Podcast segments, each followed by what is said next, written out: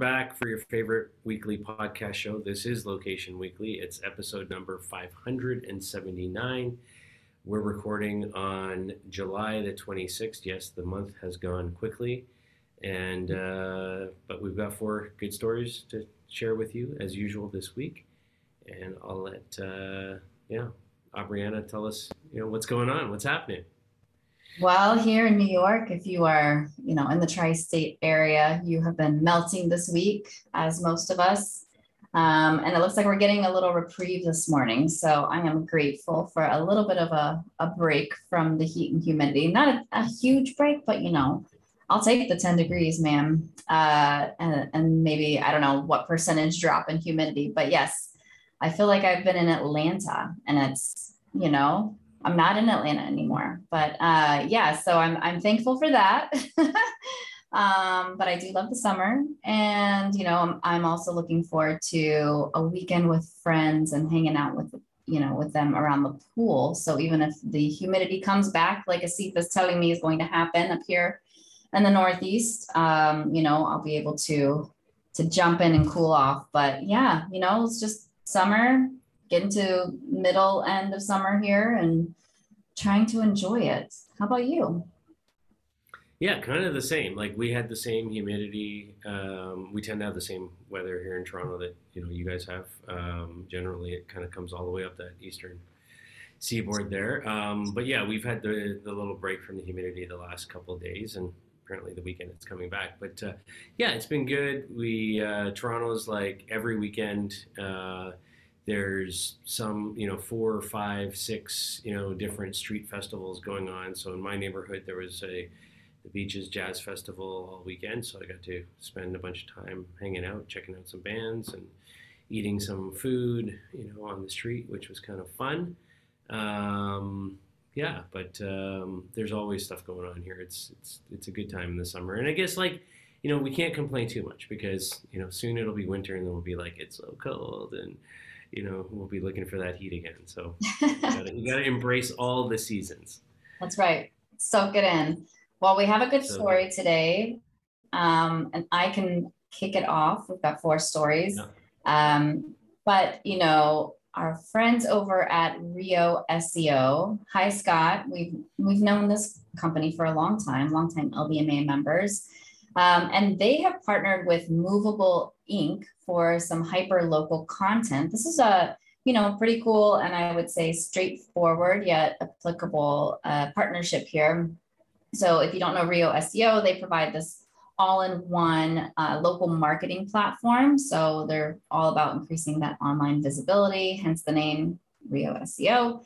And Movable Ink, which is a content personalization uh, company and so the strategic partnership is really creating a streamlined search experience for their customers, but delivering that content via email and mobile. So pretty cool. You think about, you know, a lot of retail locations have multiple locations and sending the most relevant content via mobile and email is really important. So, you know, maybe not sending something for a store that's further away or uh, that may have like a little different offering um, so they work with retail clients like Pandora Jewelry. So some of the examples they said would marketers would be able to better distribute local store data, um, you know, seamless integration with email and mobile marketing communications, and ensuring that accurate store information tailored to each specific, you know, recipient's hyperlocal uh, location, and um, and then the personalization, really making sure that that relevant and targeted information and one thing that they noted, and I would love to have some numbers on this, but they were saying this obviously in turn reduces unsubscribe rates and encourages sales and customer retention, which I agree with. Like, how many times do you get an email that you just say, This is not applicable to me? I don't, you know, I signed up for this when I was in another city. Let me just unsubscribe really quickly. So I like that they have that focus as well. So um, nothing groundbreaking here, but sounds like a very strong partnership for their clients um, and just kind of continuing that hyper local focus, that consumer engagement focus, um, and making things more relevant at that local level. Yeah, I think it's um, as you say, it, it's it's an interesting uh, partnership. I think you know from a Rio point of view, I think this widens their portfolio of services nicely, and you know, adding in you know sort of that expertise that Movable Ink has in uh, hyperlocal um, uh, email marketing and being able to sort of put in real time content into those emails, I think makes sense. Um, it's something that I, still think is, especially on the email side of things, is you know underutilized and and maybe not even well known that it's a it, you know it, that's that's out there and available. Uh, I don't see it from a ton of companies, but I think it makes sense, right? Like I think it's and especially if you're a retailer or a restaurant brand or somebody like that, you know, that has those kinds of newsletters and subscriptions and things like that that we that you just referenced, I think having that kind of real-time localized content uh, can add a lot there. And obviously, Rio has a lot of those types of clients with their broader platform services. Um, so I think bringing these two things together makes a lot of sense. So good partnership. All right. On to our second story now. Uh, so GetGo uh, Cafe and Markets, which is uh, a division of Giant Eagle, um, has uh, rolled out some new technology in their stores. So if you've been into any kind of convenience store or you know that type of setup, and you walk in and they've got like the you know refrigerators, um, you know, uh, with all the drinks and everything in there, and you you know you're looking to grab, you know, your Gatorade or your you know Coke or whatever it is that you're grabbing. Um, you know, you open up the thing and you look to, to to get what you have. But they're using some new technology from a company called Cooler Screens. And replaces the traditional doors on these refrigerators uh, in the stores with digital smart screens. So picture now instead of the glass door, now you have a screen. Uh, and what's cool about this is these screens are real-time digital door displays of content. Um, and uh, they're um, able to superimpose contextually relevant media uh, and merchandising content on the screens. Uh, so kind of trying to improve the experience there. Uh, and what's really interesting about it is when, when the customer, when the shopper approaches the cooler, before making a potential purchase, the display switches from whatever the ad content was to a planogram. Um, and the planogram then provides product and pricing promotions and nutritional information about the actual products that are behind the door. Um, so I think that's really interesting. Um, and uh, they're seeing some good results with this. So they've increased, uh, GetGo says they've increased same, same store sales uh, and customer experience and utilize insights uh, from this specifically They've recorded a 4.9% uh, incremental same store sales lift for beverages, um, driven by soft drinks, coffee, and energy. And they've also experienced a 4.4% growth in beverage transactions in these digitally enabled stores compared to the non digital stores. So, overall, they're getting good results. And I don't know what the payback period is on you know uh, technology and screens like this, but I think it's interesting. It's it, it, and if it's if it's driving more incremental sales, if people are going in there looking for you know the promotions or the nutritional information uh, and being able to kind of transition that in real time as they approach the door uh, i think it's kind of cool. What are your thoughts? Yeah i mean i th- i think that like having something that is more than just like a sticker banner on a door is really helpful. Um, maybe being able to see multiple options. When you go to those glasses a lot of times you have you know 50 different options in front of you in one door alone. And so being able to make a quick choice or having an idea of what you're looking for or trying something new you know sometimes you just grab something and go but maybe you would add like you mentioned add another beverage to that to try something different um, and increase those sales. So yeah I, I mean i like it. I think that it just probably depends on the context in terms of like nutritional information could also deter people from making certain transactions versus uh, promoting it. So, uh, you know, it's one of those things that you, you're like, is ignorance bliss? I don't know uh, when it comes to our drink choices. But overall, I like the idea of having a more, not necessarily interactive, but a smarter, uh, you know, way of advertising in, in that area in a convenience store. So interesting. Well, let's move from beverages over to the most magical place on earth, um, apparently, which is Disney. If you don't know, I mean, I'm not one of those Disney people. I don't. I, I don't think you are either, Steve. There's like those adults that go to Disney every year because they love Disney because they have kids. No, that's not me.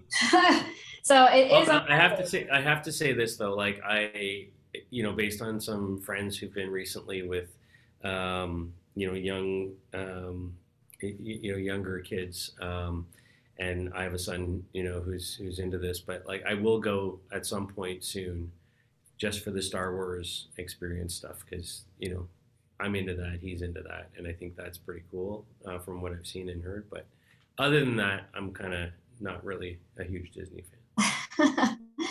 Uh, I could agree. So I'm a, I am definitely planning on a Disney trip in my near future. You know, my kids are at those ages where it's still like magical and the princess and whatever else is like still cool. I don't know how long that's going to last, but um, it's definitely not like one of my top places as an adult that I'm dying to go.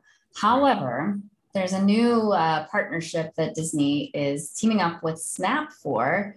Um, and this is letting people who are visiting Magic Kingdom Park add their selfies um, or like their photos as stars to this AR mural around Cinderella's castle. Um, you know, Cinderella's castle is like this big centerpiece in the middle of the park. A lot of the parades, the fireworks, all of the magic kind of started and happens there. So this is happening. They're pairing Snap's um, augmented reality lens technology with Disney's PhotoPass service. Uh, and this is an experience that you have to purchase. It's like everything else at Disney, so I hear. And uh, so, what this is allowing park visitors, they choose a spot on like Cinderella's castle, they digitally pin their photos there. And then over time, Disney's saying it's going to open up more areas of the castle for visitors to pin their memories and you can uh, see everybody's photos there. So if you pin your photo, other people can see it, uh, any, any park guests, and they'll remain part of the digital mural for at least the next three years, hoping that families return year after year and can, you know, kind of see how they're, they progress or add family members or whatever through those photos. Um, and then the exclusive video of a visitor's specific photo that flies from the castle can be downloaded and shared um, this is for buyers who purchased the 50th anniversary package. And so, yeah, I mean, to me, this is like, again, it's kind of a fun thing, but I really would not spend any money on this personally. I don't think my kids would care about it. I wouldn't care about it. But I do know those people who would care about it and love it. And, you know, it's something that's exclusive and it's Disney. And those people who are diehard Disney, you know, that are going once a year or multiple times a year. This could be their thing. Um, so I like that they're bringing in more digital interactions. I do think this, however, could be expanded to people who maybe don't get to go into the park or, you know, have visited the park in the past and want to still imagine themselves there. Could they go to Disney in the metaverse? I don't know. So I feel like this is just scratching the surface for me. Um, but yeah, I mean, Disney's always looking to make a dime through photo pass service, fast pass, which now is no longer, and now there's something else. And, you know, there's always like a new way of doing things. So I think they're just, you know, continuing to try what else can we do to create these experiences and these moments throughout the park.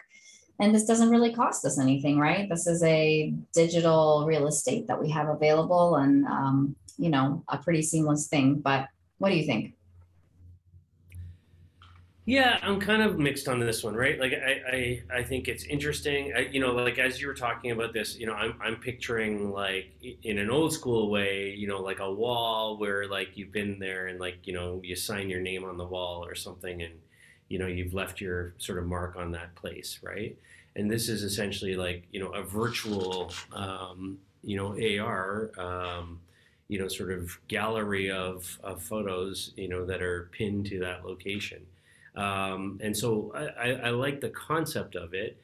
I personally, I don't like. I, I don't like it that it's like something that you have to pay for to participate in. I like you're already paying to be there. You're already paying to go to the castle. Like, you know, like let me leave my photo there and then monetize if you want like the the content outside of that right um in terms of like if people want to kind of you know share that on social media you know with their friends or you know or because this is tied to the my disney experience app um, you know, like if you've been there this weekend and you know other family members have been there, like you know three months ago, you know through some sort of you know social media you know connection that you're you're linked up to each other you know when i'm there i can like it directly lets me see the photos of you know you know my friends or my family that were there before me you know in that spot or something like that i think would be kind of interesting. Because just seeing a gallery of like a billion photos like you know of, of people who've been there that i don't know are not relevant to me you know it's kind of like yeah whatever. But like you know like if you go to like a place and like again i'm going back to this old school and like i wrote my my name on the wall and somebody's you know that you know really well or a good friend or family member you know did the same thing. Like you're going to go there trying to find you know their signature right or find their whatever on the wall and i think that kind of discovery of of content in that way could be an interesting you know uh, piece to this but conceptually i like how they're creating you know virtual content tied to a physical space um, you know I, i'm just not kind of sold on the whole sort of like pay to play part of it. Yep. All right. I will not be happy. yeah. All right. On to our final story now. So there's a new um, technology, a new app uh, out in the marketplace called Smart Radio. And this is a joint venture between a connected vehicle technology company called Connected Travel and a company called Radioline um, as well as a sports betting tech provider called SimpleBet. And essentially, what Smart Radio is, it works with Google's uh, Android automotive system, and it enables drivers and, pa- and passengers to transact with radio programming in real time, including gamifying programming and making advertising shoppable. But really, what this is all about and what they're testing right now uh, is to enable uh, sports fans to interact with NFL, uh, Major League Baseball, NBA, and college football and basketball games, and to be able to make bets in real time, you know, based on the radio broadcast. And so I think this is really interesting. It's all voice enabled, um, so you know you're kind of good from a you know you're not having to you know take your hands off the wheel while you're driving um, to enable this to happen um, it's um, uh, Android Automotive, uh, Android Auto. Uh, it does work on Apple CarPlay as well. Currently supporting more than 110,000 radio streams and podcasts from 164 countries in 18 different languages. Um, and I think it's it's pretty interesting. The uh, you know the the whole market around sports betting and wagering has has obviously opened up uh, both in the U.S. and here in Canada in the last little while um, and we're you know it's just growing by uh, leaps and bounds right now. Um, the last week, uh, in the last couple weeks, actually, the NCAA announced that college conferences and individual schools will be allowed to provide stats and other data points to sports wagering companies. So that's new as well, and will only support the growth of this type of thing. Um, so the one of the examples that they um, they gave for this uh, was around uh, baseball. And they said, for example, uh, during a baseball broadcast, drivers and passengers would be able to bet on each at bat or pitch in a game, earn points for each correct at bat, accumulate prizes for winning streaks, and, grand, and a grand prize for earning enough points. Points can then be redeemed for goods and services via the player's mobile phone in local shops or online retailers. So one of the things I like about that too is is is you know you're you're playing, you're sort of earning you know points as you go along. I, and I like this idea that you know the redemption of those points is you know also around local retail or you know um, uh, shops as well. So they're you know they're driving the the redemption. They're building a network of partners around this. Um, it's kind of like in some ways, if you remember the um, what was the name, Aubriana, of the um, that little system with the uh, the devices when you're sitting in the in the bars and you could be like playing trivia or doing games, you know, um, you know, mm-hmm. against other people in the bar or, or, even other bars on the network, NTN or something like that, right? I think. yeah, was. there was several, and there was some that you could just do like through your phone itself as well. Yeah, yeah. So kind of think of that now, but all voice enabled and all based on you know the sports broadcasts that you're listening to on radio while you're driving. So I think this is pretty cool. I think this is pretty innovative. I'm excited about you know the potential for for where this can go, and I like the connection to local retailers on the redemption side. What are your thoughts? No, I agree. I think this is really fun and it's creative and one just alone in the sports betting arena obviously you've got just massive adoption massive um, revenue right? Like the total addressable market there is huge. So being able to interact beyond like the mobile app or you know it used to be you had to go to like delaware jersey or vegas to you know to engage in legal sports betting. Now that's completely changed as you mentioned. And now you know most people are engaging a lot of times like DraftKings or you know whatever it may be on their phone, those types of, of betting apps and sites. Um, and and now to expand that even further and make it more of like you can engage play by play, you can engage in all these different ways. Um, is very smart. It's a great, you know, I think it's a it's a great money maker. But I could also see the ability to interact beyond sports betting in this way. So maybe you mentioned trivia, right? Family trivia and you know maybe you're battling another family or other families and you're playing in the car on your on your road trip. So there's a lot of other things that that you could do here that just go beyond that. And so i think that this is like a whole nother um, very interesting avenue and something that also is is interactive right? Like you're not staring at a screen the whole time you're listening.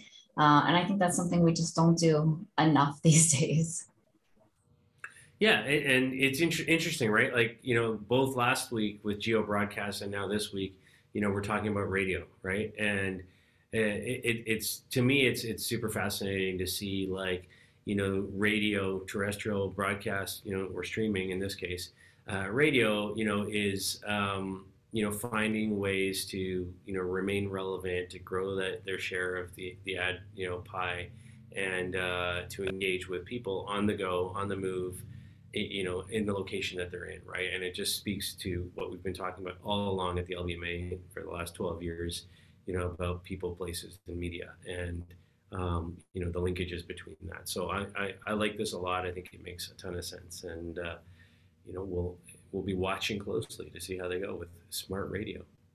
For sure. All right. Well, that's our show for this week. Uh, you've been listening and watching episode number 579 of Location Weekly. We thank you so much for your time. Uh, please let us know if you have other story ideas. Reach out to us with feedback, uh, criticism, whatever. we we are here to take it all. Um, and we'll be back next week with another show. Thanks, everybody. Have a great week. Bye. Bye.